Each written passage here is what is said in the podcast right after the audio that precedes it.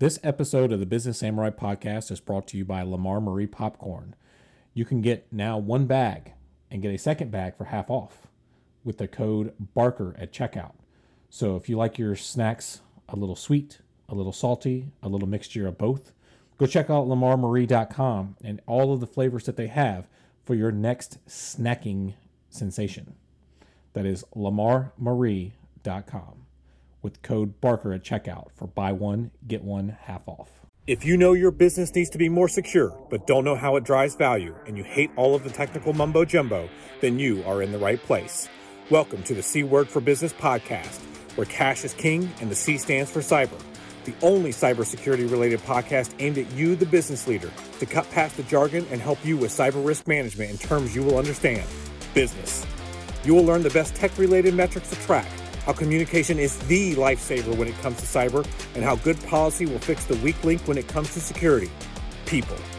Listen in on conversations with world class business leaders and how they manage risk. We will deconstruct their processes on how they choose to protect themselves, their team, and customers. You are stepping into a world of proactive business with your hosts, AJ Orr and John Barker.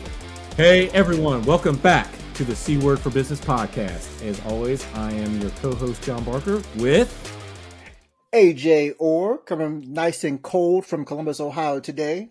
Hey man, got a good one here. If you hear us giggling a little bit here at the top, this is this is our third take of doing this because first I couldn't speak.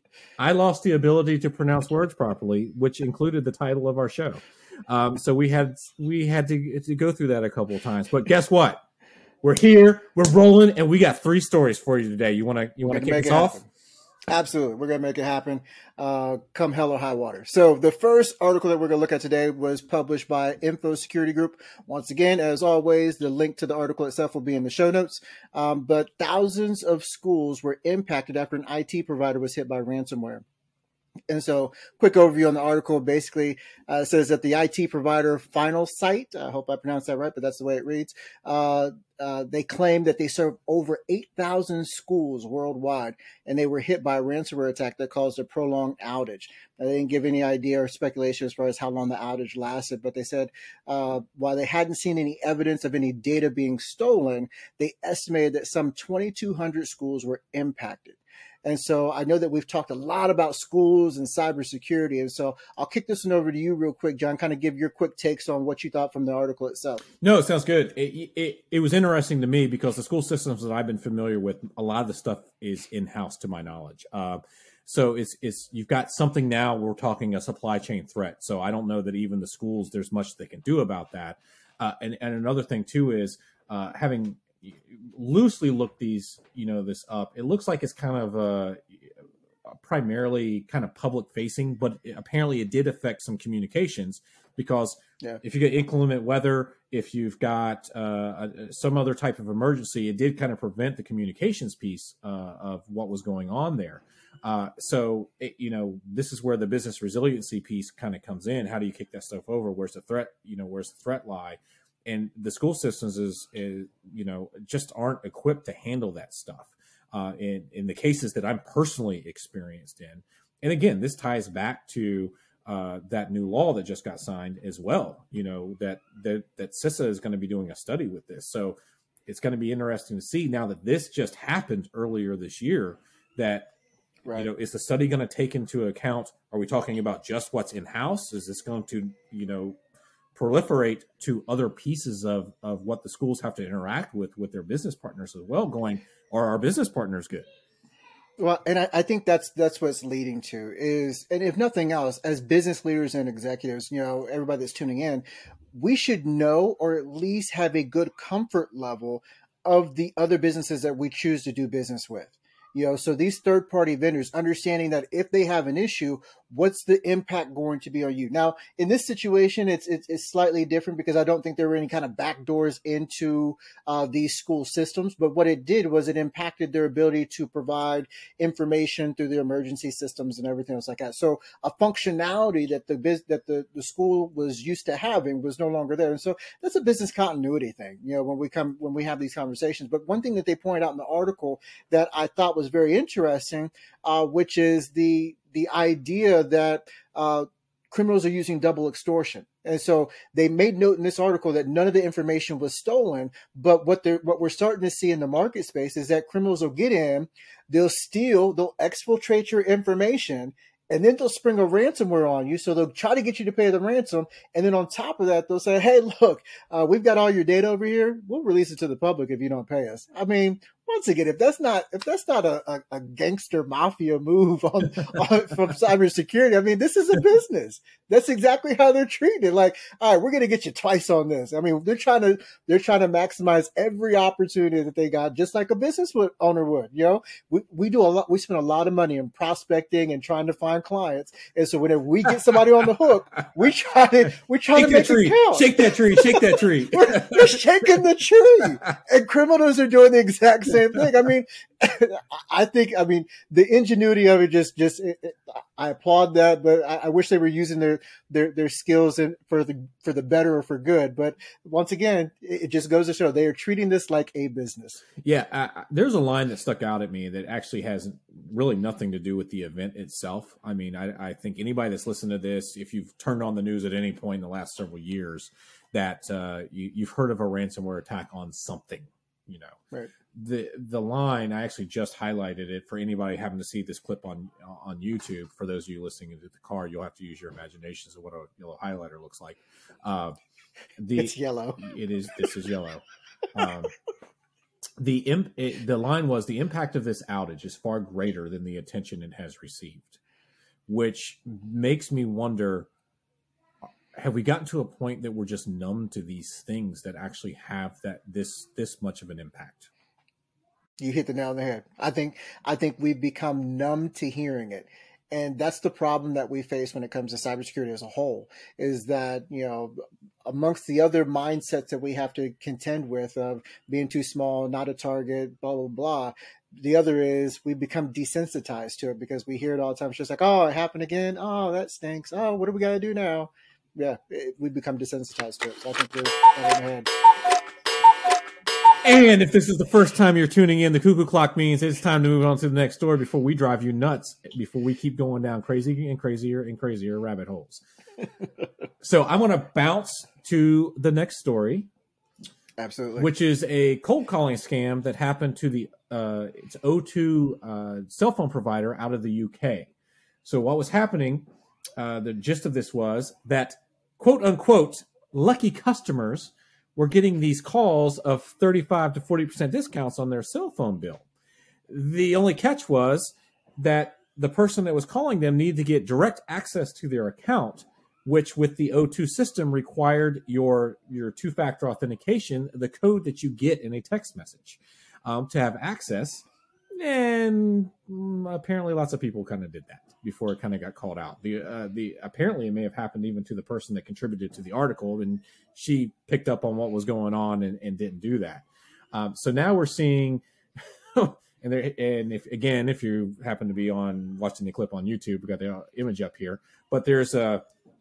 Uh, basically, the exact warning that you kind of get about the, the what what this looks like, and it says the cold caller asks if you want to take advantage of the discount at the same time, the scammer visits the O2 sign in page, types in your phone number, and asks for the one time code to access your account so they can apply the discount directly. And if you hand over the code, then they have access. When you hear something like this, that now we're we're going to see some breakages in two-factor authentication. What's the first thing that pops into your head? Genius. Yeah, I, I think. I mean, from from a once again, a business mindset. I think it's genius. I mean, what what they've done is they've created a whole scam built around getting around two factor authentication. You know, so they're they're calling you up saying, "Hey, we've got this great deal to, for you to take advantage of." Um, you know, but in order to see if you can qualify, in order to, to, to get it to you, I have to prove that you are you even though I'm the one who called you, I got to prove that you were you. So I'm going to send you a one time code and I need you to read that code back to me. And, and, and that's the way they're getting around it. I mean, genius, genius. I, once again, I, I, can't say it enough. I'll, I'll, say it until I'm blue in the face. Criminals are treating this stuff like a business. And if you don't understand that that's whenever you can become a victim. And so i think i think in, this case it's it's it's all about being aware understanding that criminals are coming up with more creative ways to do malicious and nefarious things so that they can capitalize on on your not knowing. And that's really what it boils down to. This this reminds me and i don't know if i've shared i don't think i've shared the story yet. Uh, i'll get i'll do part of it of the gift card scam that was kind of going along because um, I actually know somebody that, that, that was that did this where you get called up hey relatives in in jail financial trouble but i need gift cards. I need like the visa gift cards. And you know they walk around and get them they scratch off the card and they read them the numbers over the, the number. Uh, yep. this reminds you know in a way this reminds me of that and and just what this is the part of human nature and, and, that people are you know you're tapping into that thing of man i can get something way cheaper than i'm used to and that if it sounds too good it probably is too good particularly something like this that's out of the blue. How how do we you know from an emotional standpoint psychological standpoint get better at recognizing these types of things. Do you, i don't know if you you know i just sprung that question on you now because i don't know how you do that. Because in the heat of the moment sometimes you just get caught up in the heat of the moment. So i don't even know how do you break that psychological cycle to sit there and go hold on whoa whoa whoa let me tap the brakes on this just a moment here to see if this is legit. Yeah i i don't know how you how you do that other than getting people to not be or to be more skeptical. You know, I think as IT providers and those that work in the cybersecurity space, you know, we're we're skeptic by nature. Like it, everything is always too good to be true. Like it doesn't make sense. Why is it doing this? And we we ask that question of why. Like why is this happening? Why did I receive this? Why why do you want me to do this? Why are you asking me this? You know, so by nature we do that. In, unless you can teach and ingrain that in people just to to take a half a step to ask the question of why or hmm this doesn't seem quite right. Until we get people to that point then they're always going to be they're always going to be victims of this. And you know one of the things that I know I talk a lot about, but uh, I don't know if, if I've mentioned it here on, on, on this platform where it, it's we have to understand that the deck is stacked against us when it comes to cybersecurity and protecting ourselves in this digital space because the criminals only have to get it right once and we have to win every single time. And so the deck is completely stacked against us. They just need us to to trip up one time and, and they got us and they're in. And we have to be perfect. And so it's not fair, but it's just it's just the nature of the beast, unfortunately. Yeah, I was gonna say there's a couple I'm gonna say practical tips that I personally do to try to kind of avoid some of this stuff. Uh, the first thing is I don't answer a cold call. so, so if you're, I've got my phone set up. If you're actually not in my address book, you know, you can leave a voicemail, but most of those times those guys don't. There, there have been right. some where I get stuff and you're like, it's just like, you, you, know, I'll get a message like, Hey, this is Tina. Uh, just give me a call back. Uh, you know, you left me, and I'm like, uh, who? You know, and I, yeah, you know, so, right. I, but I'm not getting in that heat of the moment where I picked up a random, you know, a random phone call uh, I, am definitely much more deliberate as well when it comes to uh, you know email. We, have talked about this. You get if I get an email that says it's from my bank and it and, and you know totally legitimate, I never click the links inside of those even if i you know even yeah. if i know it's the bank you know i'll go yeah. you're asking me to do something i'll actually not use the email i'll go to the to the website log in and go yeah. hey, is this is this legitimate? Same thing if I get a text message. Uh, you know, yeah. the banks are pretty good about saying, hey, is this charge authorized? You know, and, and approved. They're getting better with some of that stuff. So I'll go, yeah. you know, I'll actually log into the site or go to their site to find the phone number, not in the text message, not in an email, but from the website that I know is, to the best of my knowledge, a trusted source, and that's why that's cloned the website. Uh, but those are just a little few practical tips I knew to try to break through that psychological barrier uh, to a degree. Yeah. Well, see, I'm different because I'm a product of the 80s. And so, as my kids will tell you, I just say no. I don't do nothing. I don't click on nothing. You ask me something, no. Knows my knows my default response until I slow down. and Be like, well, should I? But then yeah. by, by that point in time, no, no, no always serves you well. So, as they said back in the 80s, just say no. Just say no. Be safer. hey, you know what this else, this, this proved to me? So, apparently, cold calling is not dead. It's not dead. It's, it's not dead. It's, it's just reinvented. That's all. I, I was going to say because I've definitely seen the hesitation with this man, but if they're not making money, they wouldn't be doing it. they wouldn't be doing it. It's a business, man. Yeah, we, it's a business. and that and that is a is a drum you may hear every single episode that you turn in at least once. Guarantee it, because I've always say it. and with that, we'll move into the next article, uh, which is not so much an article, but something I wanted to have a general discussion about because I see this within uh, the technology sector, uh, misapplied uh, from businesses, uh, and also uh, it kind of to a degree dumped on by technical professionals if you follow any infosec on uh, twitter and that is the state of it certifications. And so this kind of there was an article that came out uh, uh, from cio.com this is uh it was last year but these are uh, you know the kind of the rankings of some of the top ones that if you're if you're looking to hire someone in your business oh man these are the ones you should be looking for as well as um, you know, if you're looking to bump up your career, these are, are big career boosters. Top of the list of CISSP. I'm gonna raise my hand. I got one. Yeah, yeah. Um, don't you have one? yeah, I do. Shameless I, plug. I do have one of those. Shameless plug. Um, AWS, you know, solutions architect. A lot of AWS in there. Um, I, I, I, I consider it a little step down. Other people may not, but the system certified information security manager, you know, roughly a CISSP equivalent. Some Google Cloud stuff. Lots of cloud things have emerged that weren't when I was doing hands on tech, that you know, cloud didn't exist. You you built your own clouds. For those of you that are confused about cloud, cloud is just the data center is somewhere else, not in your physical position. Um, That's it. You're just using somebody else's yeah, resources. At a few That's Microsoft it. things, but you know, back in the day, Microsoft System Security Engineer, Systems Administrator, they were big deals in, in Novell. But one of the things that I, I Novell, yeah, schools still use Novell, by the way. Um, I didn't know that. That's a fun. Yes, I've actually seen the login. I've not seen that since 2000. Where are we in 2020? that's a that's a throwback and, Thursday. As we digress briefly, but one of the things that I've seen is uh, the the certifications back in the day. You used to be able to kind of memorize, you know, certain things to just pass the test with no experience. So they it was like uh, milling. You could you could be this certification mill and have all these certs, but really no practical experience. I would say right. definitely CISSP being the last one that I've taken. You can't take that without practical experience. I have my problems with with the not the content, but the exam itself, which that's a different story. But you oh, have to you have to have the experience to be able to take that. But it's been misappropriated. I got into a, a, a discussion a while back with someone that, uh, you know, on the on the business side that goes, oh, you're a CISSP. You can sit there and do all this technical hands on. I'm like, dude, CISSP is a management certification. Yes, have I done yeah. some of those things?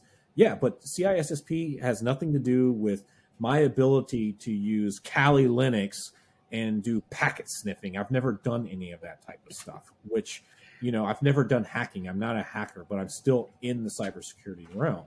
So, right. so with your with your experience, have you and the people that you've talked to, do you see the businesses looking at these? Because I you, you see entry level position requires CISSP. CISSP requires a minimum. It's not an entry. Yeah, yeah, that's not an entry level position. so, so for those businesses trying to find good qualified people, how do you view IT certifications in the in the mix of that? So I, I think you got to look at it from two two different perspectives or two different lenses.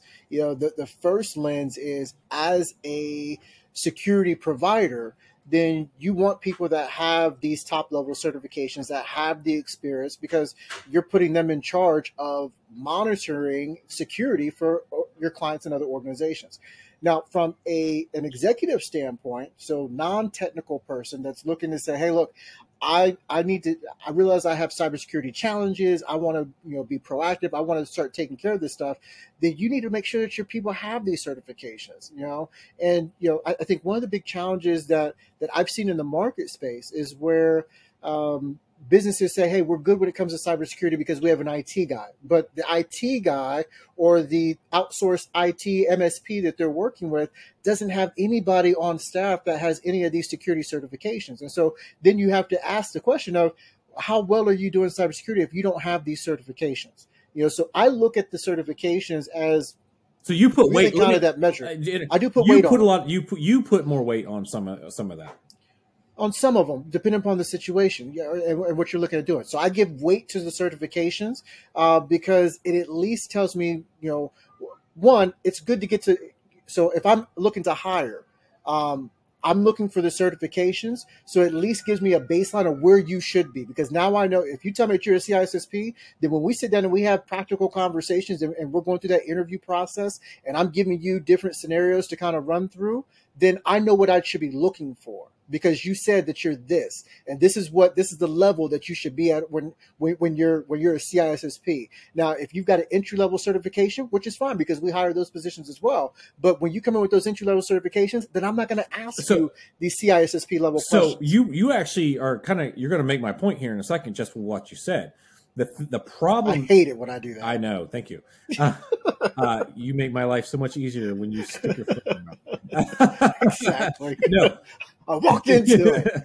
but the the issue is is the non-technical hiring managers that know they need something, but they sit there and don't categorize the level of certification to the role.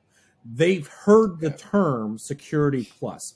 They've heard that they know CISSP. They've heard of a Microsoft certification, but can't distinguish between this one indicates someone that's you know been you know they've got a little bit of experience versus someone that's been doing it for 20 years and they mix right. them all up so yes. how do we get how do either technical professionals or or just non you know business that don't you know the tech is just kind of helps them function that's not their primary job like it is with you with with your organization to distinguish right. that they're getting right sized help you know, when they don't understand that. That's the problem.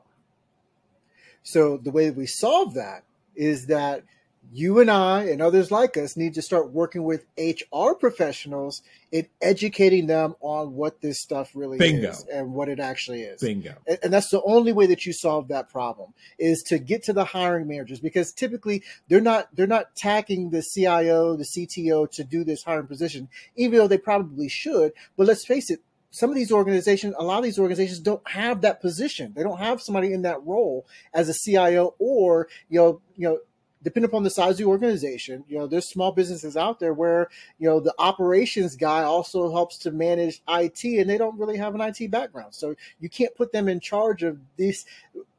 I think it goes back to the one of the points that you made before, right sizing and making sure that people are in the right seats um, because you know your hiring manager they're they're throwing these terms in as as prerequisites and for qualifications to apply for the job, but not even knowing what those things actually are. And so the way that we change that is is professionals working with HR professionals uh, to get them to understand, hey, this is what this means, and, and to be the the translator or the go between as they're as they're looking to put these put these job positions out there and to fill these roles. No, and I and I agree with that. And I would say for anybody listening that you're confused on what the certifications are, who they are, find a trusted advisor that you can kind of call on to to do that. Or even better yet, before listing a, a position description out on Indeed or LinkedIn or wherever it is that you do, you know, some passive recruiting from, and you're like, "What does this take?" Uh, hit up ISC squared, which manages like the CISSP one, or hit up CompTIA and say, hey, really, CompTIA Plus has a has a great yeah. roadmap for technology that'll right. let you that breaks it down. They do from intermediate, beginner, and so you know exactly yeah. kind of where those skill sets fall. I think it's a great roadmap. I'm actually going to. I'll, take a note. Anybody listening to this, we'll, we'll put the roadmap in the uh, description below. I forgot they had actually done that chart, and it and it, progr- yeah. and it and it's it, phenomenal, and it progresses that com- great resource. So yeah um, here, any any final thoughts as we wrap up with uh, certifications and uh, and making sure you get the right people in the right seats? Yeah, if you have, if you're serious about uh, cybersecurity, make sure your people at least have one of them. Like, I, well, make I, sure they're on that on this chart. Make sure they at least have one of the certifications. Otherwise, you're not really doing cybersecurity. And if you're a government contractor, just put your entire staff through Security Plus training. no, kidding, kidding. But that's a baseline. I, I do know the government DoD they use Security Plus, CompTIA Security Plus as a baseline. But sounds good, man. Yeah. I think we I think we uh we we nailed this these three topics until somebody tells us otherwise. That's and right. Looking forward to looking forward to the next one. Absolutely, always fun. Hope it was valuable for you guys, and we look forward to seeing you on the next one. Sounds good.